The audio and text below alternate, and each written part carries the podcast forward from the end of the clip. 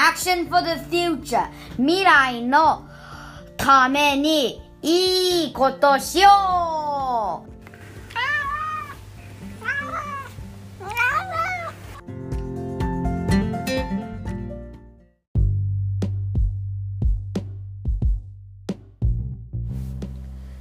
いつもの中にもしもの備えを。パート6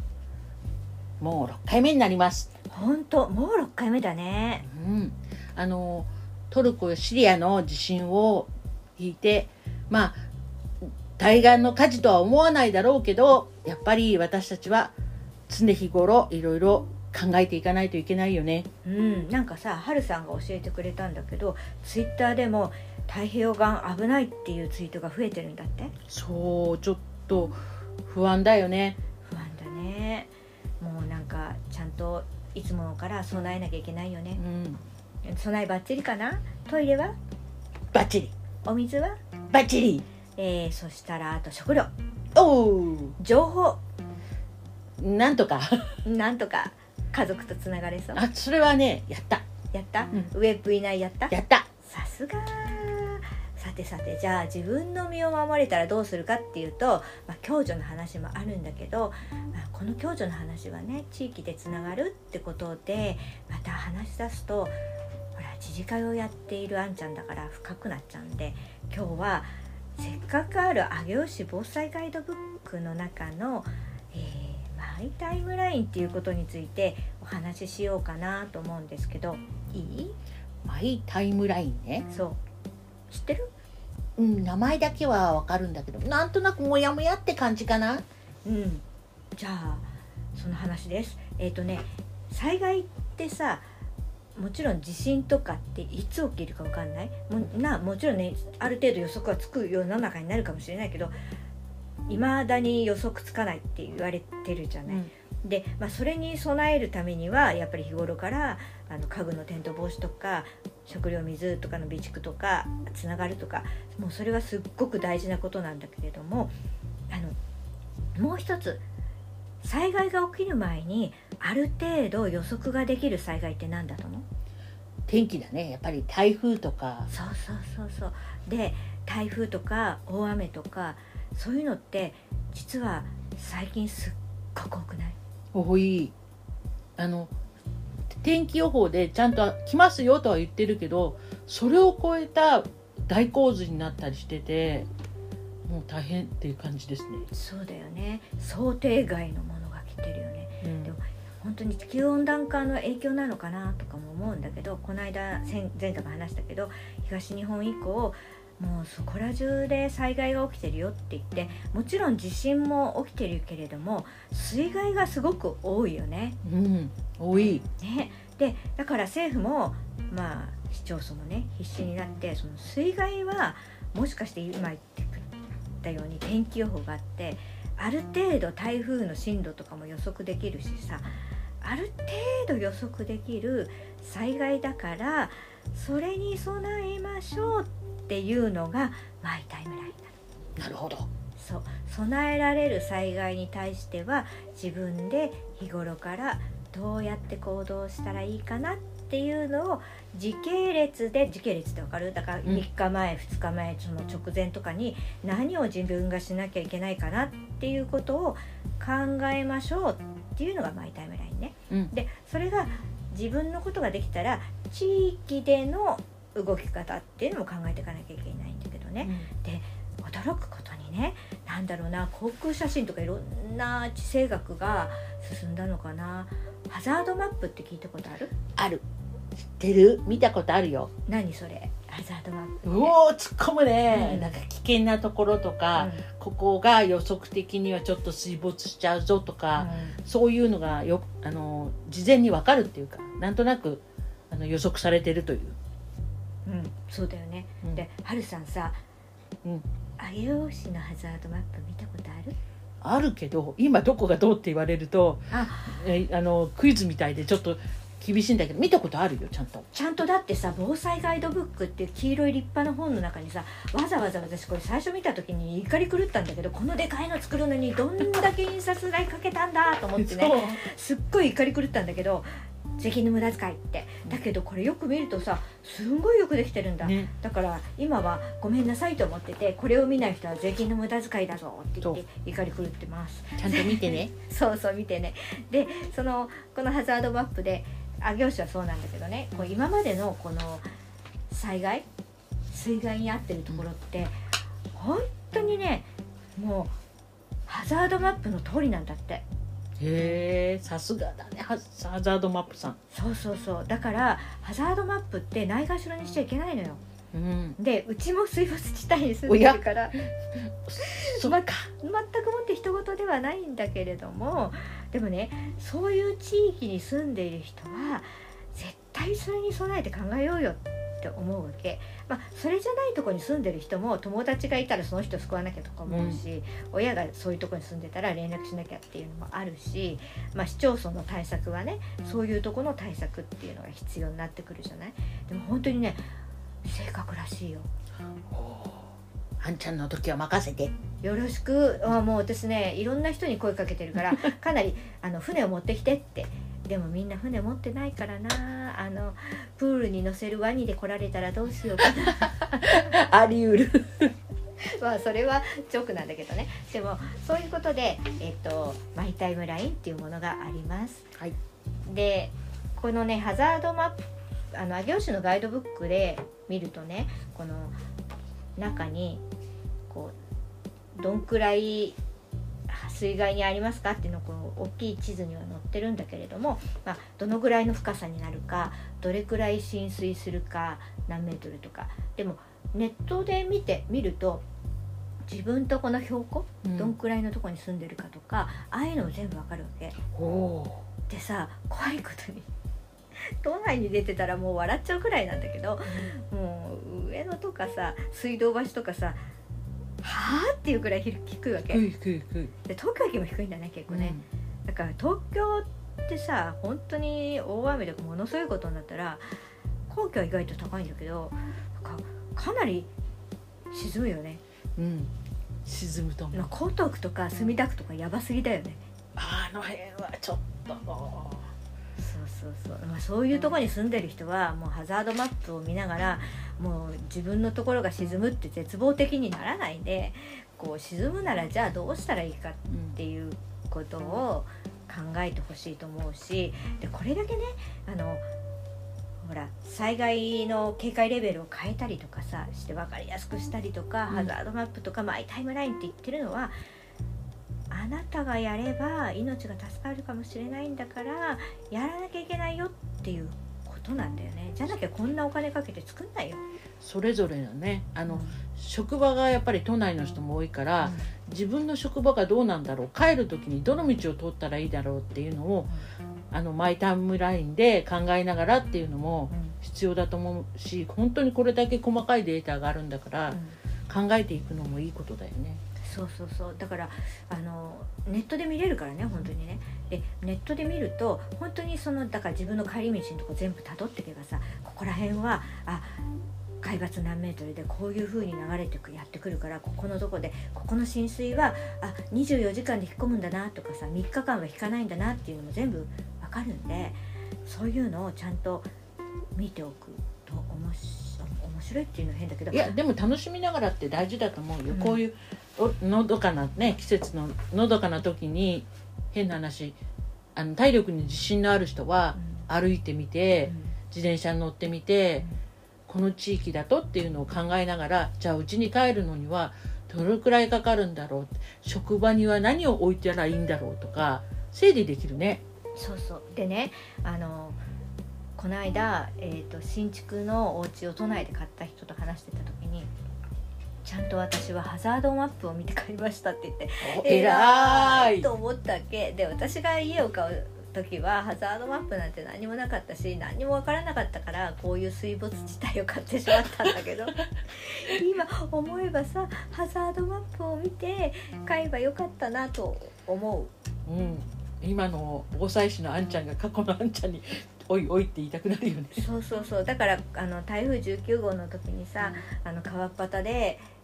新築の家が3棟建ってさ、うん。でみんな水没しちゃったじゃない？で今うん。壊されてるけど、あれあの人たちもさ、まあ、売る不動産屋さんも 不動産屋さんだけど買う前にさ安さだけに惹かれずにちゃんと見とけばよかったなって。そう。か壊されてんだ今。そ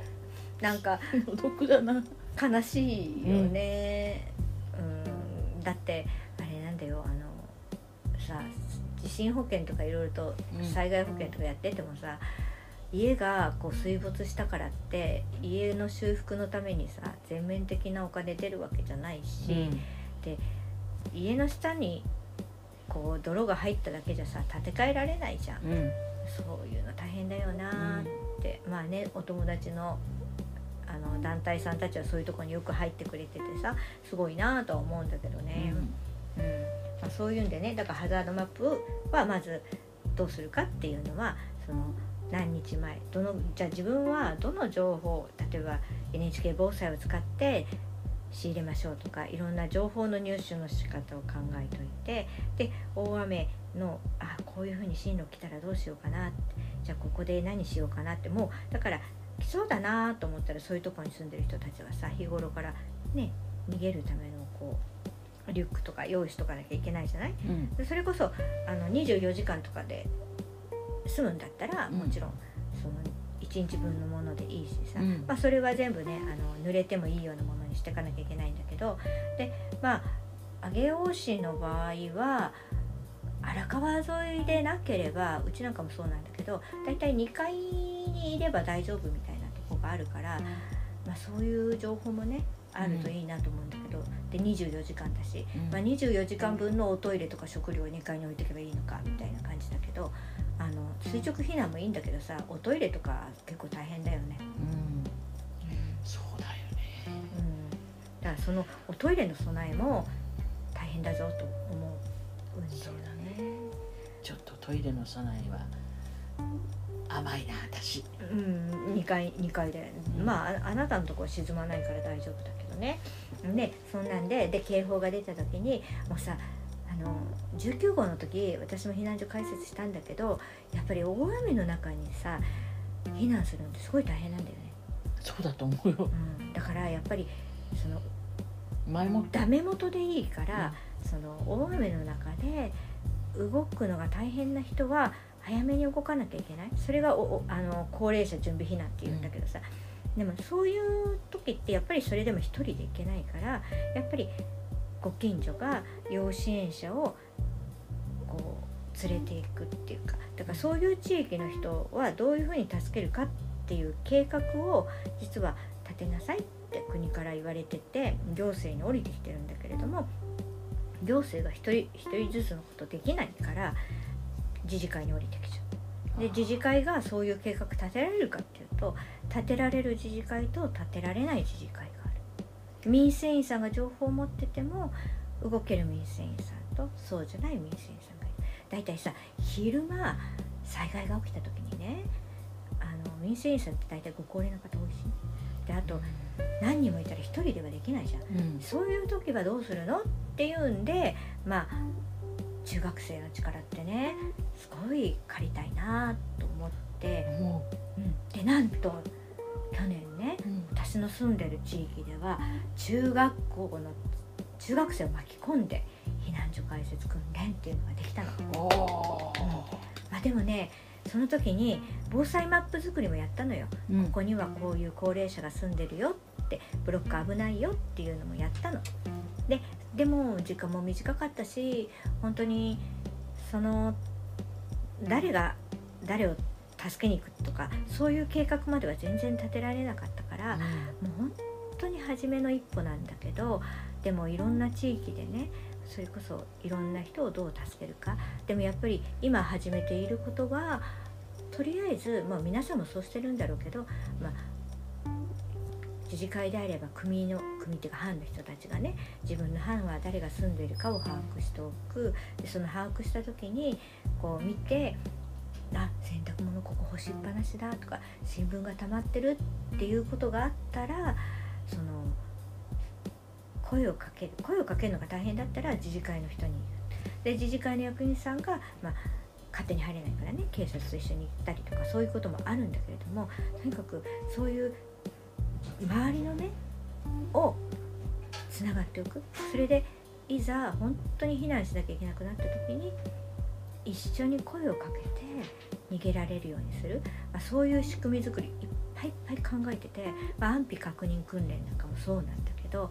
う本当に考え共助の力をね考えることってめちゃくちゃいっぱいあるんだけど、まあ、とりあえずはさ近所とつながろうっていうことで、まあ、マイタイムラインからちょっと離れちゃったんだけどマイタイムラインはそういうふうにねあの自分で計画も立てることもあるんだけどご近所同士のマイタイムラインでその本当にご近所同士一人で避難するの危ないからみんなで声をかけてこの段階でじゃ日頃から雨大雨すごく降ってきたら大変だからさってもうダメ元でいいじゃんってお散歩のつもりで、まあ、台風でここ沈むすごい雨降るよって来たら、まあ、一日ちょっと避難所にみんなで行きましょうよぐらいな話をつけといてくれるとすごくいいなと思うのでまだまだ考えることはいっぱいだけど今年はこの沈む地域の人たちに対してはマイタイムラインっていうのをやろうとは思ってる。あー心強いね。そういうのちょっとでもやっとくとね。うん、だからねあの少しずつだけどさ、うん、自治会の力もすごく大事だと思っているのでみんなもねあの何やってるかわかんないって言ってこう斜めに見ないで そのえ自分も関わってみれば関わるとね面白いでしょ何事も知らないからさ嫌いになったり批判したりしちゃうんだよね。世の中ってね。そうだと思う。人間関係そうじゃない？だからやっぱり関わってみて。でもちろん向こうも関わってくれないと困るんだけどと思うこの頃です。そうだね。やっぱりみんなみんなで関わり合っていってみんなで助け合おうね。うん、なんかマイタイムラインのこと少し、とりあえずまあ何日ぐらい前にどうしようかなっていうことを考える。そうだね。でまあとりあえずどこに避難しようかなって考えるとかね、うん、やっぱりマイタイムライン考えることって私はご近所とつながることになっていくと思うんだよね。自分だけで考えたってしょうがないわけだからさ、これはどちらかというとさ災害弱者と言われるそのお年寄りとかちっちゃい子とか、まあ、あの障害のある方とか、外国の方とかそういう方の命も救っていこうかっていうことで考えられてるような気がするのね。だからやっぱり本当に SDGs でさ誰一人取り残さないとかって言ってるけどそうだね。そとても難精しいけど、でもそうやって日頃からつながってるっていうことは災害だけじゃなくていろんな意味でも温かい街になりそうだよね。うん、そう楽しそうでしょ？うん。楽しいよ。今度お湯も掘りもやるしさ、いいねここの自治会は。うん、なんかいっぱいやってくれる人がいる。でもそれも「やりませんか?」って声をかけて集めてくれた人がいたからであってやっぱり何もしなければ動かないからさ。そうだね。何事もそうなんだけどこうこういうことしたいなああいうことしたいなっていうイメージをもの持たなければさやっぱりそれは実現しないもんね。そうだね。うんでも実際に実行してるここの自治会はとっても明るい材料だし、ツイッターもやってるよね。それすごい見てやて楽しそうだな、いいところだなって思います。ありがとうございますっていうかねそういうことで、はいまたはるさんと一緒にポッドキャスト流しながらまあなんかみんなとつながっていけたらいいなって。そうだね。みんなもつながろうね。うん。まあじじゃゃあまたね。はい。じゃあまたね。バイバイ